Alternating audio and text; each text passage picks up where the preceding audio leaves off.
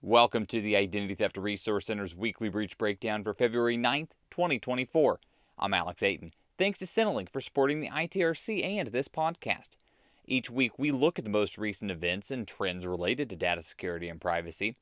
Today, I will talk about how identity criminals are using artificial intelligence to improve English and commit attacks and crimes. When I was in school, I remember the bell ringing at the end of the last class on the last day before summer break. It was glorious. My friends and I, we would do our best Alice Cooper impression of the song School's Out. We would specifically hum or sing the lyrics School's out for summer, school's out forever.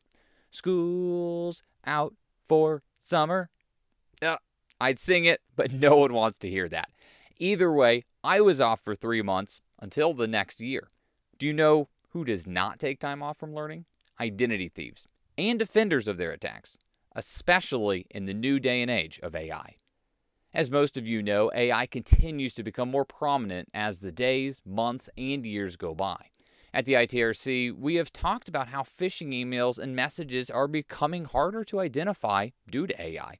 Bad actors generate better bogus messages because AI does not have the grammatical errors we have been trained to look for or spot in a fake email. National Security Agency Director of Cybersecurity Rob Joyce spoke at last month's international conference on cybersecurity at Fordham and highlighted three key points. 1. AI is leading to better English language outreach. We discussed how identity criminals are using it in phishing attacks. Joyce says he is also starting to see less capable people use AI to guide their hacking operations to make them better at the technical aspects of a hack.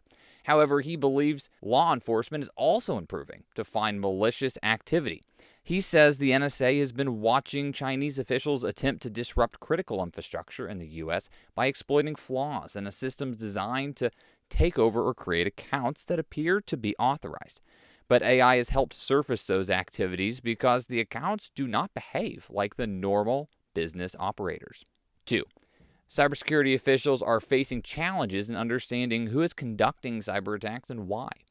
Joyce says while cyber officials have seen a rise in hackers who are activists, also known as hacktivists, they have seen more foreign governments backing them and posing as them. 3. The NSA has decided to shift its stance around sharing its intelligence because, as Joyce says, what we know is not nearly as sensitive as how we know it. Knowing something really does not matter if you do not do anything about it.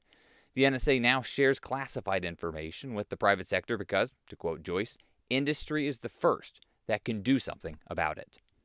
AI is defying the lyrics of Alice Cooper's hit and keeping everyone in school year round to keep up with its evolution.